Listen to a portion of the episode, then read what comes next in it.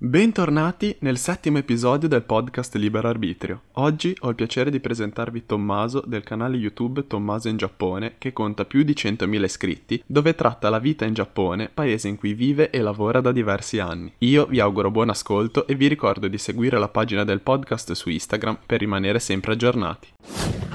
Vabbè, allora, io mi, mi ero scritto giusto qualche domanda perché le cose che ti vorrei chiedere sono infinite. Mi sono scritto qualche domanda delle cose più interessanti che Eh. eh, volevo sapere. Innanzitutto, eh, io ti seguo da diverso tempo, adesso esattamente non mi ricordo da quanto, ma è un po' di tempo. Però prima volevo chiederti, per chi magari non ti conosce, per chi ti conosce poco, se riesci a presentarti brevemente.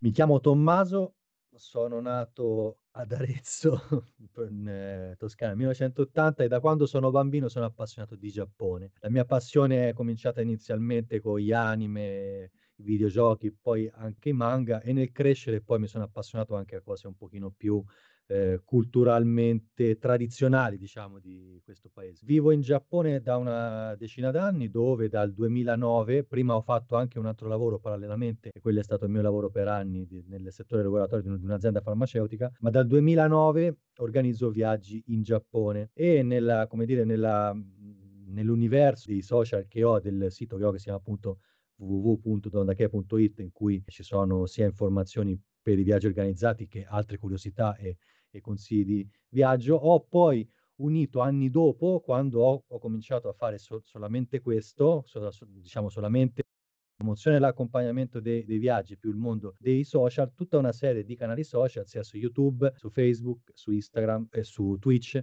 dove sono rintracciabili sempre con lo stesso nome, ovvero Tommaso in Giappone. Questo è quanto. Diciamo che sono stato fortunato e come ti dicevo prima, anche quando stavamo parlando privatamente, magari anche sia bravo forse, ma veramente costante nel, nel proporre del- delle, dire, tanti aspetti di questo paese, prima così un, un po' per caso, poi ho visto sempre più, più seguito, tant'è che a- alla fine di questa mia passione ne ho addirittura potuto fare un lavoro.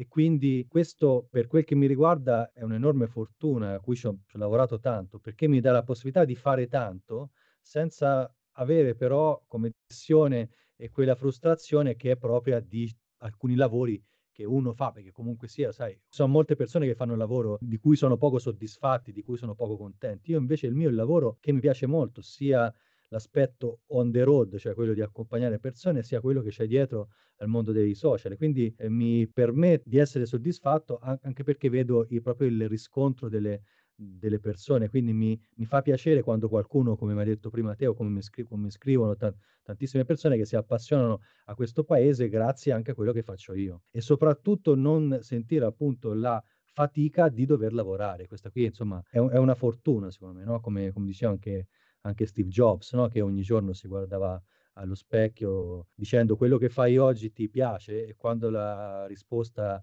per troppi giorni era no, allora vuol, vuol dire che era il tempo di cambiare.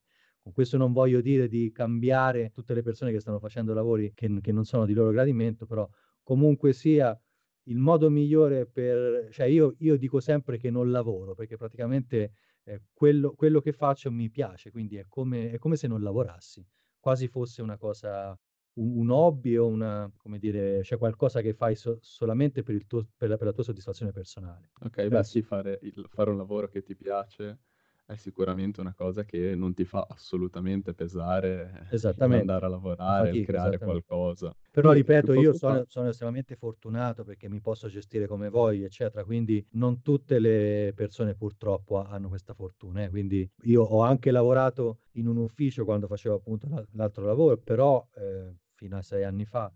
In, in ogni caso io nella, nella mia vita ho sempre fatto lavori che mi piacevano, quindi non ho mai sentito molto la... cioè non è che ho fatto migliaia di lavori, eh. Eh, insomma, però comunque sia, sono sempre stato soddisfatto di quello che stavo facendo. E questa è una cosa importante, che però, a cui purtroppo però non tutti possono arrivare nella vita e questo eh, dispiace comunque. Bisogna anche sapersi adattare a volte, però eh, purtroppo non è per Assolutamente sì, bisogna sapersi adattare, ma a volte bisogna anche, non dico come hai detto te, di lasciare il lavoro, ma magari rischiare, magari contemporaneamente Sì, assolutamente. provarci. Io ti dico nella sul web, se qualcheduno, parlando come fai te adesso sul web, il web volendo si può fare in qualsiasi momento. Se veramente è una passione quella che hai, perché non provarci, perché non buttarsi? E poi soprattutto il web, a differenza di altri lavori, è estremamente democratico perché dalla allora, c'è anche dei dei dei risvolti negativi. Cioè tu praticamente puoi dire sempre la la tua dalla tua cameretta, dal tuo studio professionale, da da quello che è, anche quando la tua opinione non è richiesta, e questo è vero. Però se hai qualcosa da dire, se hai una dote, come parlavamo prima, se sei bravo a parlare, a esporre, se ti intendi di qualcosa, hai una possibilità, cioè ti è data una possibilità di poter arrivare al mondo, cosa che fino a pochissimi anni fa era impossibile. Io per per esempio conosco molto bene, un è un è un mio amico, non non so se tu lo conosci qualcuno di quelli che stanno ascoltando lo conoscano, Danny Metal. Daniele è un ragazzo che è passato da giugno del 2016, aveva avuto un po' di problemi con delle cose che aveva fatto che non erano andate bene, ha fatto il video di "Andiamo a comandare", gliel'ha condiviso Rovazzi, ha cominciato a essere famoso e lui è un grande musicista. Poi ha Sì. fatto un altro video che è andato molto bene, poi è uscito Pen Pineapple Apple Pen, non so se se te la ricordi, se la ricorde se la ricordiate, quella che faceva Pen Pineapple Apple Pen, che è stato un tormentone giapponese mondiale per qualche mese. Sì, Lui ha fatto la versione metal, la versione metal è arrivata in televisione in Giappone tramite YouTube e Pico Taro, che è il comico che ha lanciato questo tormentone, lo ha invitato al Budokan a suonare la sua versione. Per chi non lo sapesse, il Budokan è un posto dove si tra di arti marziali giapponesi, eccetera, però molto famoso per i concerti. Pensate che io qualche mese prima lì c'ho visto i Queen, c'ho visto Bryan Adams, i Deep Purple c'ha c'hanno fatto uhm, c'han hanno hanno registrato lì Live in Japan, che è uno dei dei dischi live forse più famoso del della storia della musica. Quindi lui da dalla dalla sua stanzetta di vicino Ravenna a Fonzina, se se non mi ricordo male, è passato al Budokan, cioè uno dei dei santuari a livello mondiale della musica live. Capite quanto è potente il web, no? Sì, sì, ma assolutamente, perché è proprio il bello del web, che magari te inizi un progetto, un canale per mesi, mesi, anche addirittura per anni, hai poco seguito, hai pochi numeri, finché non fai quel qualcosa che ti apre un sacco di porte. Justin Bieber anche per dire, non che sia un fan di Justin Bieber, però an anche Justin Bieber è partito da un canale YouTube e adesso è è uno de degli artisti più più ricchi del mondo. Frank Matano uguale, p facciamo giusto per restare in Italia, è è partito da da YouTube. Fedez stesso, per esempio, uguale, è partito caricando i suoi video su YouTube. Sì, sì, ma anche lo stesso Rovazzi che hai detto prima Rovazzi te uguale, sì, Rovazzi stessa cosa, sì. Poi vabbè, Rovazzi forse è ancora quello che proprio dal nulla è uscito. Certo, chi conosceva Fedez, chi seguiva Fedez magari, ehm, conosceva già Rovazzi come amico di Fedez, per poi arrivare a fare i numeri che fa adesso ed essere la personalità del web che è adesso, del web, della musica, della televisione, perché poi ti apre un sacco di opportunità e di mondi diversi. Esattamente. Oppure anche tante persone ora parlavamo di Rovazzi, quindi mi è venuto in mente Gianni Morandi, per dire, no, cioè Gianni Morandi, io sono stato a 2 o 3 concerti Gianni Morandi quando ero piccolo perché piaceva alla mia mamma, però i giovani di oggi hanno avuto la possibilità di di conoscere Gianni Morandi, sai tramite le foto, le dirette che fa, a volte ha fatto anche qualche cavolata, nel senso di si vede, ehm, qua quando era una persona che non aveva proprio grande dimestichezza con il web, no, che postava le cose a caso, un po' così. Però oggi Gianni Morandi è un mito anche giovanile, tant'è che va a finire nel video di Rovazzi, quando invece fino a pochi anni fa era una superstar conosciuta solamente da persone che hanno vissuto un certo periodo del della storia musicale italiana. Quindi dà anche la possibilità a persone che magari non sono così famose presso le le le le le nuove generazioni di farsi conoscere. Cioè il web ha tanti risvolti negativi e nella situazione in cui siamo adesso, magari con le fake news così, effettivamente ve ne rendete conto tutti, però è veramente positivo, dà la possibilità alle alle persone di avere informazioni e contatti che prima erano impensabili. Sì, assolutamente, è proprio un qualcosa che ovviamente come tutto va capito e bisogna imparare a sia ad utilizzarlo che a creare contenuti da mettere sopra il web, ma è sicuramente un qualcosa che fino a qualche anno fa era impensabile. Io molto E spesso in qualche live ho detto che secondo me, anche un po' scherzando, ma non sarebbe un'idea neanche così pellegrina insomma, una patente per stare sul web. Praticamente, non so, tu puoi puoi vedere tutto quello che vuoi, però per commentare e condividere devi passare un esame tipo, non so, devi passare un questionario. E poi, che ne so, si potrebbe prevedere tre, tre livelli, tipo, no? una per le persone normali, una per gli influencer fino a, a, un, a un, certo grado di seguito e una per quelli che arrivano a milioni di persone, perché è vero quello che abbiamo detto finora, però la cultura de, del web, il saper discernere tra le situazioni è assolutamente necessario. Eh, credo che internet, proprio anche in questo momento storico, abbia veramente bisogno di una regolamentazione, non con questa cavolata un po' della patente che ho, ho detto ora, però veramente ha, ha bisogno di, di, quel passo che lo possa finalmente depurare e, e non censurare, come tanti pensano, da tutta una serie di contenuti che sono nocivi, sono tossici per la comunità. Quello sì. Beh sì, perché ovviamente c'è il risvolto della medaglia che purtroppo cioè, sono anche quelle persone che stanno sul web solo ed esclusivamente per insultare, per dimostrarsi grandi magari agli occhi degli amici e sicuramente te sai di cosa parlo. Ma guarda, io devo essere sincero, il mio pubblico, eh, cioè il pubblico a cui arrivo io, ogni tanto qualche fenomeno assolutamente c'è, però devo dire eh, si comporta sempre bene. Quando i video sono particolarmente visti, allora arriva, arrivano anche analfabeti funzionali e, per, e, persone non dotate di una logica e di un pensiero razionale tale da, da poter lasciare commenti che non siano negativi oppure, ma non, è, non tanto negativi quanto offese, eccetera. Però devo dire che il pubblico che ho io, essendo tendenzialmente un pochino più maturo, rivolgendomi a persone un pochino più grandi, devo dire che da questo punto di vista, eh, cioè io sono fortunato, dai, credo, rispetto ad altri. Sì, assolutamente, perché penso che forse, come hai detto te, una persona che arriva a vedere un tuo video perché, a parte essere interessato a te come creator, come persona, tu tratti proprio un, un mondo che agli occhi di chi lo guarda per certi è veramente lontano, perché il Giappone comunque per una persona che vive in Italia sicuramente per tanti è un sogno a livello eh, di, di, vacanza, di posto da raggiungere anche magari per studiare e poterlo vedere così in maniera diretta da una persona che la vive, per una persona che ci lavora e soprattutto come fai te che fai proprio vedere anche grazie a tua moglie, visto che tu si sì. può dire che hai la fortuna di avere una moglie giapponese si riesce eh, proprio fortuna, a capire. Eh, mi sono innamorato di una donna che poi era giapponese, perché ovviamente vive, vivendo qua, le, le, anche già prima, le possibilità di, come dire, sono, sono sproporzionate, sono, non so quanto possa essere, un 99% degli incontri che fai ovviamente eh, sono con, con, persone del posto, quindi è chiaro che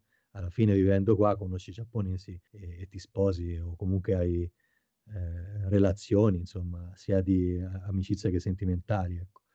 Quindi sì. Sì, sì, sì, quello sì. E proprio dal, dal tuo canale sembra quasi, eh, in certi casi, di essere in Giappone per un attimo, si entra totalmente nel tuo video e totalmente Questa è, è una cosa che me lo scrivono spesso, cioè il fatto della, della dimensione familiare, specialmente di certi tipi di, vi, di, di video. Eh, è vero che non si vede mia figlia, perché sapete, insomma, questo devo dire, lei non ha scelto di, di stare sul web, quindi io e mia moglie dobbiamo assolutamente tutelarla e non farla comparire, anche se lei vorrebbe. Ora magari vediamo tra qualche tempo se sia il caso o meno, mhmm, non lo so, per ora no, che non riteniamo che sia giusto farla vedere. Noi abbiamo fatto una scelta, lei no.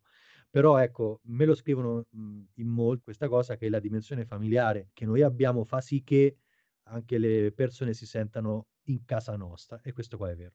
Come ci sono anche tante persone che purtroppo non potranno mai venire in Giappone per alcuni mi dicono per motivi economici, altri proprio, proprio per problemi anche di salute fisica che non si possono muovere, che hanno gravi problemi e che mi scrivono e mi ringraziano per, per fargli vivere que, questo sogno anche solamente tramite video, che mi fa capire anche di essere riuscito anche a comunicare qualcosa. Cioè questa è una cosa che, che mi fa piacere, nonostante io mh, non, non, riesco spesso a poter rispondere a, a tutti i, i, messaggi e spesso neanche a, a leggerli, però eh, quindi mi scuso con eventuali persone che abbiano scritto una cosa del genere a cui non ho risposto, però chi mi scrive questo, ecco, generalmente anche quando leggo sono più propenso a, a rispondere a persone che o mi scrivono questo o persone che chiedono qualcosa oppure si presentano, che mi chiedono qualcosa con educazione, che, che, mi, che mi ringraziano per quello che faccio, che di persone che non si presentano neanche mi fanno subito una domanda. Cioè, Mhmm, siccome devo, devo centellinare il tempo che ho per tutti gli impegni, purtroppo a, a volte scremo anche chi con poca educazione chiede e basta. Questo mi dispiace, però purtroppo è così. Io come hai potuto vedere anche te, magari non ti avrò risposto subito, però alla fine ti ho risposto, ma mi hai chiesto delle cose con educazione e ti ho risposto. Altri invece che mi chiedono solamente che vogliono avere qualcosa, e in questo periodo soprattutto, no? Per esempio, ci sono state un mese prima del lockdown in Italia in cui tutti i giorni mi chiedevano qualcosa sulla situazione in Giappone, non perché fossero interessati a come stavo io, a come vivevo io la cosa, ma in relazione agli ipotetici viaggi che dovevano fare, non solo con la nostra organizzazione che è appunto Giappotour, per la quale io sono come dire, anche obbligato dal rapporto di clientela, ovviamente, a dover rispondere. Ci Ma mancherebbe, certo. siamo qua apposta. Però altre persone che magari neanche si presentavano, che mi devono solo, solo, solo questo, dopo un po' mi sono stufato e ho smesso. Adesso, credimi, che non c'è più questa cosa che dice devo venire in Giappone il mese prossimo perché siete bloccati, i viaggi in Giappone non li potete fare, anche perché il Giappone ha chiuso a tutta Europa, va bene? Nessuno sì. me lo chiede più. Questa è la dimostrazione che prima mi contattavano solamente per interesse, adesso mi contattano persone che effettivamente mi chiedono come sto, come mi, mi ringraziano per, per riempirgli quei 10-15 minuti, quell'ora su Twitch, perché se no non saprebbero che fare alimentando la loro passione. Ecco, queste sono cose che mi fanno piacere, più di qualsiasi altro riscontro economico e quello che è. Beh, sì, assolutamente. E ti volevo chiedere una cosa, tu poco fa hai detto di che anno sei. Si può capire che comunque sei di una leva diversa da tanti youtuber molto più giovani che hanno aperto un canale, che sono famosi. Quando ti è nata te l'idea di dire apro un canale YouTube e faccio vedere quello che okay. vivo quasi ogni giorno? Allora guarda, ripeto, io facevo questa attività che era il mio side business della dell'organizzazione dei viaggi fin sin dal 2009, però non avevo mai messo la mia faccia, cioè dondache.it era un sito piuttosto famoso nell'ambito delle persone che volevano viaggiare in Giappone, appassionati di Giappone, ma non sapevano di fatto che c'era dietro Tommaso Rossi, ok? Nel momento in cui ho cominciato a fare solo questo, che cosa ho fatto? Ho cominciato a guardarmi intorno di come, non dico dell'ambito dei, dei, viaggi in Giappone, ma di come si era evoluta la comunicazione. Conta che quando ho cominciato io a fare viaggi in Giappone, c'erano i siti e c'erano solo i siti, Facebook era appena nato, però Facebook al tempo mi diede la possibilità di recuperare un gap che avevo un, tra l'altro con un solo soggetto che faceva viaggi simili. Quindi Facebook mi, mi diede la possibilità di colmare questo gap in pochissimo tempo. Poi dopo ho comunque trattato il social network, Facebook, eccetera, non dedicandomi tanto a Instagram e questo fu uno sbaglio perché invece negli ultimi due anni Instagram faccio di più perché molti giovani adesso non hanno più Facebook o non lo usano pochissimo ma hanno Instagram. Allora in, in quel frangente lì, quindi a fine 2015, mi sono guardato intorno e, e ho visto com'è cambiata la comunicazione ora. Allora ho mh, visto che principalmente erano persone, non erano entità, no? Cioè, è chiaro, se tu sei Ferrari o se sei uno, uno di questi grandi marchi, sei impersonale fino a un certo punto. Cioè, Ferrari sì, lo conoscono okay. tutti. Però nel momento in cui tu devi fare qualcosa per conto tuo, come puoi fare per poter essere riconoscibile, per poter trasmettere qualcosa di non più impersonale, ma di personale, di tua esperienza di vita? E allora ho creato, me lo ricordo ancora, l'8 dicembre del 2015, la pagina Facebook Tommaso in Giappone, va bene? Che subito è proprio, è proprio sai, io al, al, tempo facevo solamente post, fa conto che ne so, 4-5 foto con un mini post, un mini articolo, che ne so, facevo vedere, boh, questo è un tempio, il tempio questo qua, c'è stato questo, le curiosità, eccetera. Non è che scrivevo molto, eh, però erano foto piacevoli.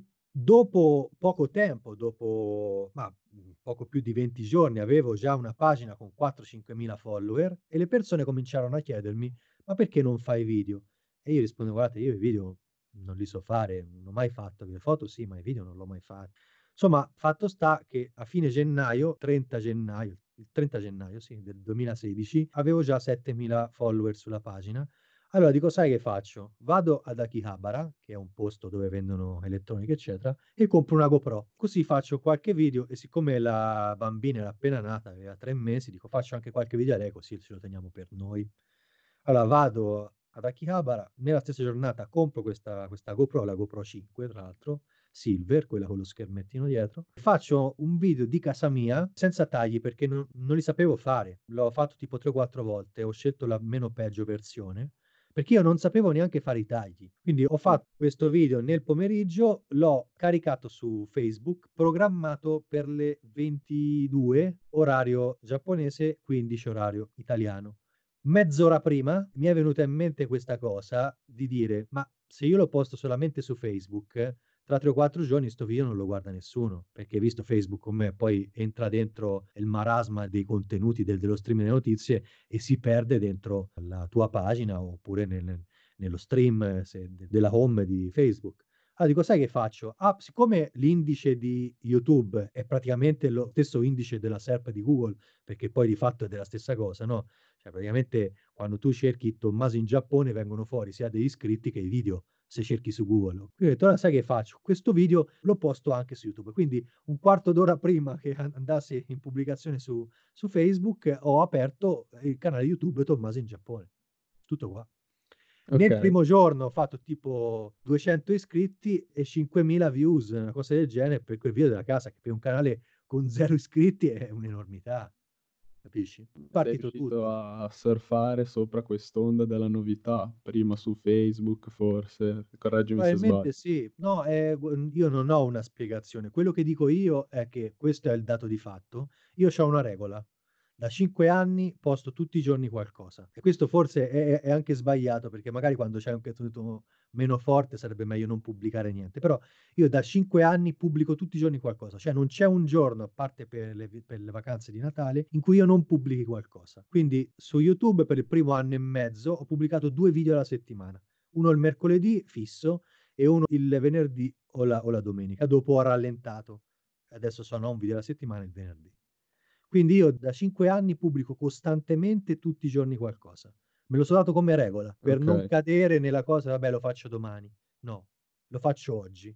Perché il rimandare fa sempre danno. Anche per, per un progetto che, che sto facendo ora, mi costa oggi qualche centinaio di euro di più perché non l'ho fatto l'anno scorso quando ero più impegnato. Ho detto, eh, ci penso la, la settimana prossima, mi metto a farlo. È passato un anno, adesso mi costa 400-500 euro di più.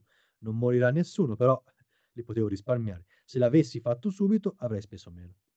Per esempio. Assolutamente sì, e anche la cosa di essere presente ti aiuta un sacco con la gente che ti segue perché per una persona che segue un content creator come te, sapere che comunque questa persona ogni giorno pensa a pubblicare qualcosa, a far sapere di esserci. Sì, questo Facebook e Instagram, eh? questo su Facebook e Instagram, su YouTube no. Sì, sì, chiaro, chiaro, diviso sui vari social.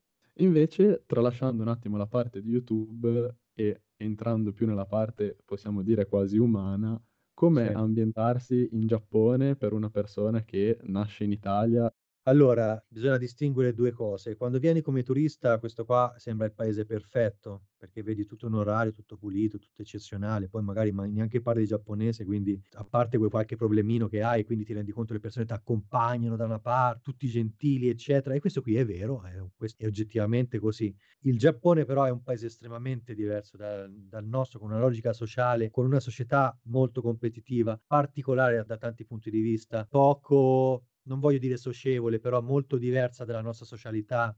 Noi siamo persone con cui tra, tra, di noi ci apriamo, anche senza rapporti che vanno avanti chissà da quanti anni. Il giapponese non è così, è molto riservato, se vogliamo un po' chiuso con le persone che non conosce.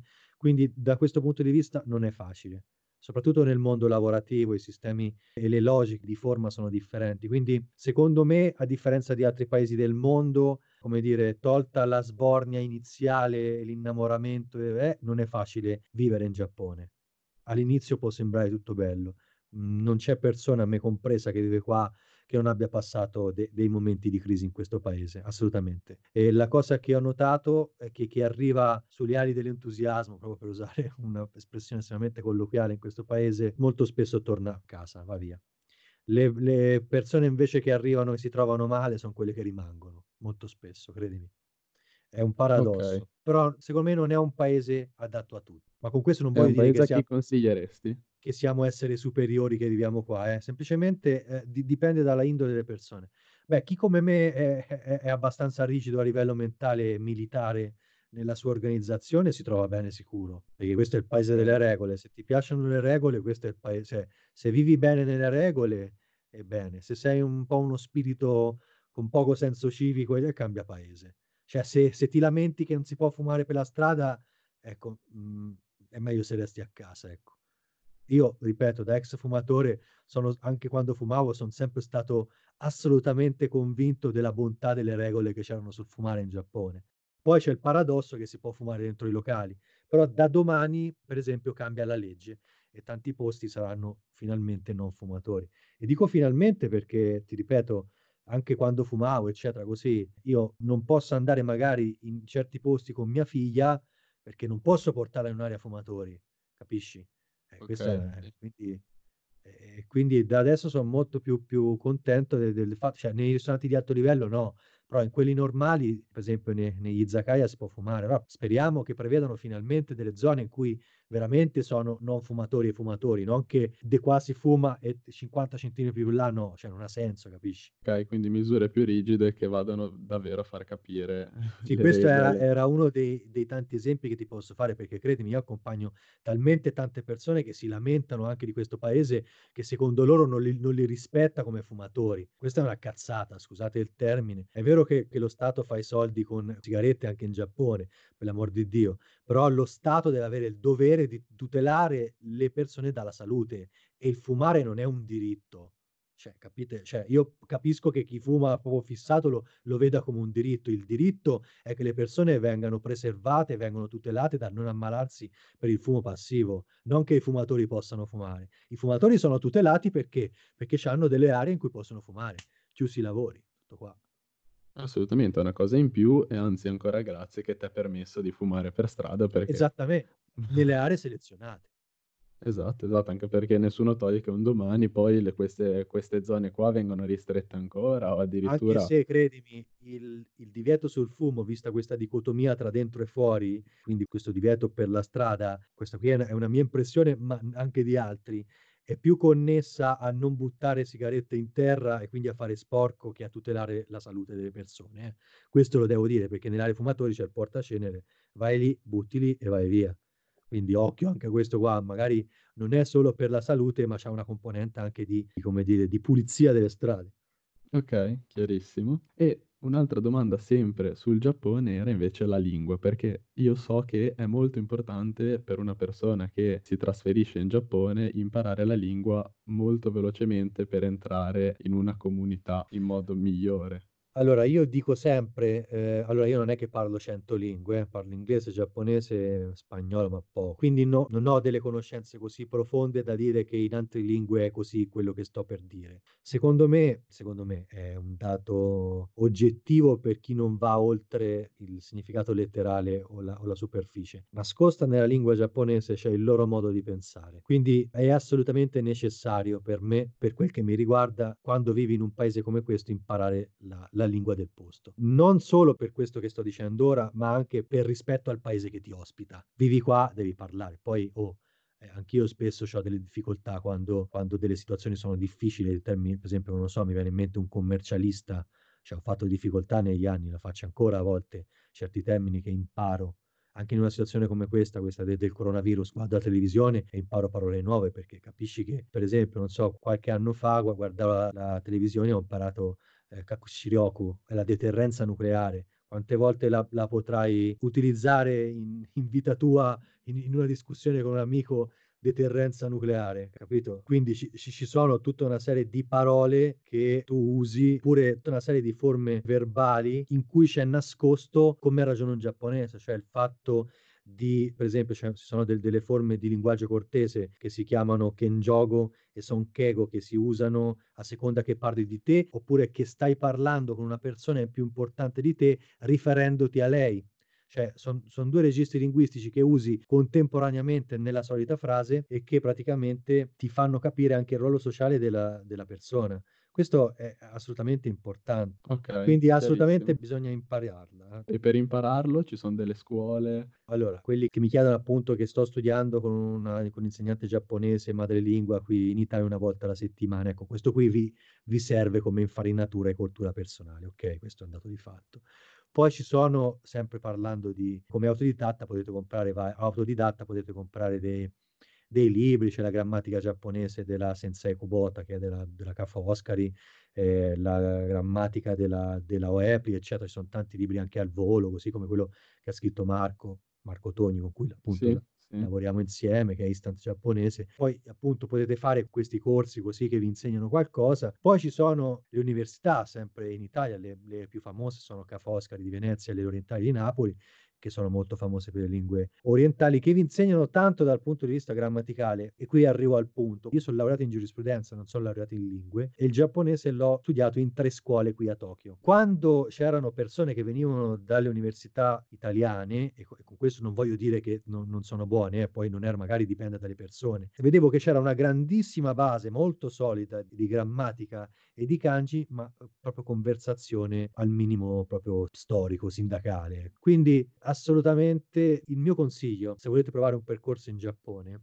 che è quello che mi chiese il mio babbo vent'anni fa, quando già iscritto a giurisprudenza, gli paventai l'idea, dico, babbo, a me piacerebbe studiare lettere orientali, no? me l'ha presa questa per poco tempo, eh, qualche, qualche, settimana, forse un mese così. E lui mi chiese quante persone abitano in Giappone, io disse 125 milioni, insomma, una cosa del genere. Lui mi disse ci saranno 125 milioni di persone che parlano giapponese meglio di te. E questo è vero, se voi volete venire qua, cioè, non è più il Giappone degli anni 80, degli anni 90 in cui basta parlare italiano. Adesso okay. servono skill precise, serve che sappiate fare qualcosa. Quindi meglio che voi sappiate fare qualcosa, che ne so, che vi laureate in ingegneria, vi laureate in eh, farmacia, tutti questi settori anche, oppure qui c'è più, forse più possibilità per, per il settore tecnico-scientifico, però anche umanistico va bene uguale. E poi che vi studiate parallelamente il giapponese, perché quando venite qua poi saprete esibire un titolo che non è solo quello di saper parlare il giapponese, poi magari vi fate una scuola qua è quello a cui volevo arrivare, in cui imparate il giapponese oltre che a scuola grammaticalmente e oralmente tutti i giorni a livello di conversazione, fuori dalla, dalla scuola potete ancora di più aumentare le vostre conoscenze di, di giapponese. Quindi il mio consiglio è studiate giapponese come volete voi, però imparate a fare qualcosa e poi venite a studiare in Giappone, che è la cosa migliore. Un anno basta per studiare in Giappone alla fine. Cioè, se vi concentrate sullo studio della lingua giapponese, se poi no, non vivete in mezzo esclusivamente a, agli italiani, ma oppure a persone anglofone con cui parlate solo inglese, ma se vi sforzate di parlare solo giapponese, in un anno parlate giapponese, non dico come un giapponese, ma benissimo, bene, benissimo, bene, dai. Ok, ok, sei stato molto chiaro. E direi che ti faccio le ultime domande, così da non allungare troppo questo podcast, perché poi magari ascoltare così tanto eh, può diventare... Io a volte sono, anche alcuni mi dicono faccio video lunghi, e che a volte mi metto a spiegare, sono un po' prolisso, quello sì. No, no, ma spieghi molto bene le cose e a mio parere le cose sono giuste quando vengono raccontate bene, anche perché avere la fortuna di sentire da una persona che le ha vissute direttamente è una cosa molto importante, quindi se mai un podcast, il bello del podcast, come il bello dei video, è che possono essere stoppati, poi possono essere ripresi in un secondo momento, possono essere sì, ascoltati sì. in 3, 4, 5 volte. E ti volevo chiedere, sotto il punto di vista dei social, come funziona il Giappone, ovvero vanno i social che vanno in Italia, quindi Instagram, YouTube, cosa va di più, cosa va di meno?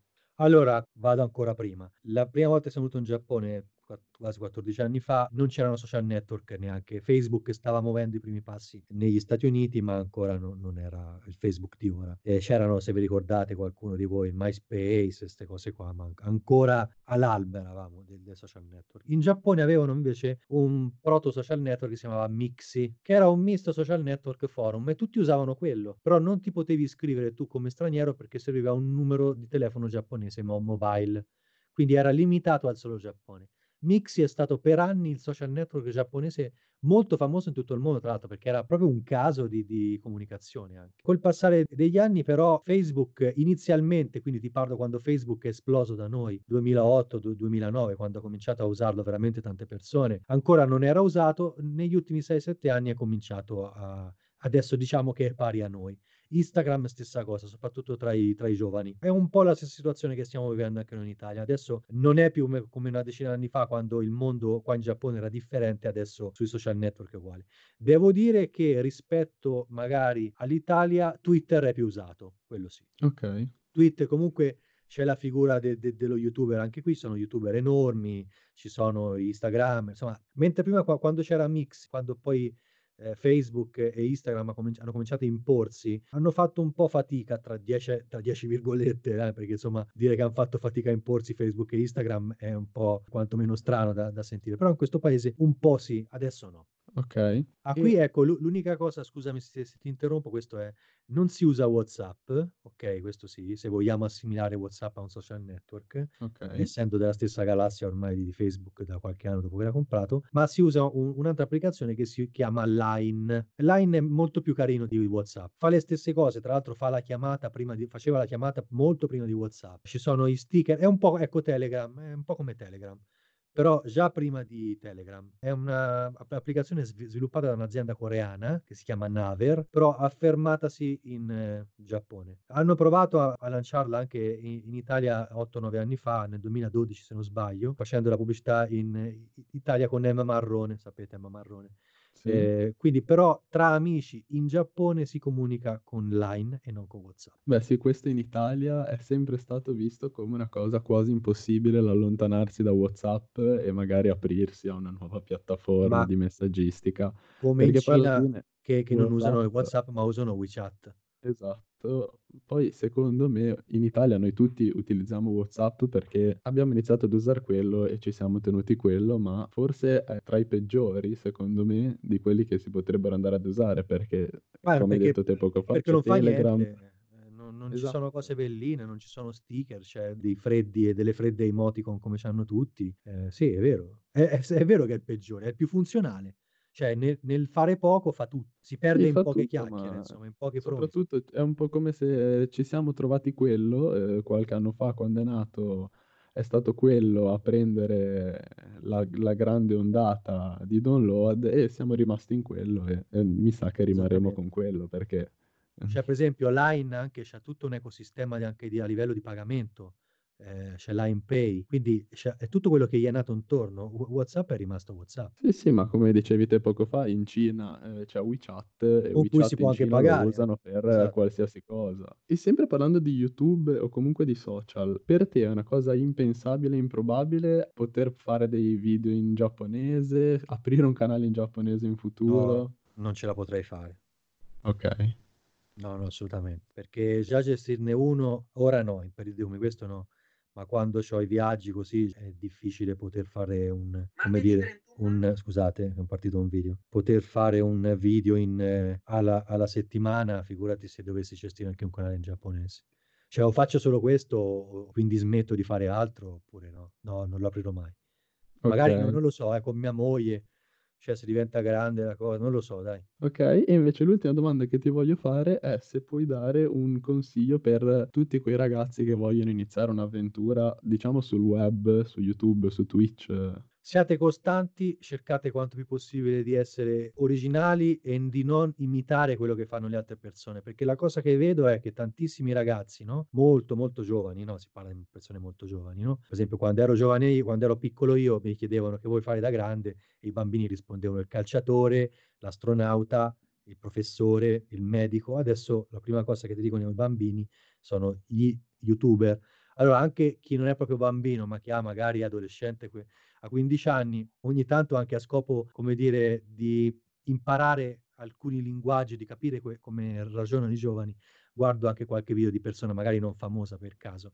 Sono tutte fotocopie di chi è più famoso di di chi è famoso, questo sì. Quindi tutti: "Ciao bella ragazzi" con le cuffie, no, per imitare Favij, per le le sigle i canali son tutte uguali, simile che ne so, di di sigle come quella di Stepney è pieno YouTube, tra l'altro che Stepney che conosco anche bene, Stefano e i Mates li conosco molto bene, ci sentiamo spesso. Quindi vedi loro, an tante altre persone che ha hanno successo so hanno avuto successo perché originali, non perché fotocopie di altre persone. E soprattutto, e questa è la cosa più importante, di non volere tutto subito. Roma non è stata costruita in un giorno, no, così come qualsiasi altra cosa che voi fa cioè non è che Bill Gates è passato ad essere Bill Gates da ieri a oggi. Tutte le grandi fortune è vero che loro hanno avuto fortuna in maniera molto in in ed diventati grandi, così grandi in in un lasso di tempo effettivamente relativamente ristretto, però dovete aver pazienza anche quando non arrivano risultati, anche quando fate le live con io ho fatto live su Twitch, adesso non è che c'ho 1 miliardo di persone, in cui eravamo in 10, in 15, che le faccia fare devo pensare, uno però se hai qualcosa da dire, se sei bravo, se sei originale, se sei una persona corretta, i risultati arrivano. Il lavoro paga sempre. Chi non arriva eh, ci sono persone purtroppo che non arrivano a avere successo, questo sì, eh,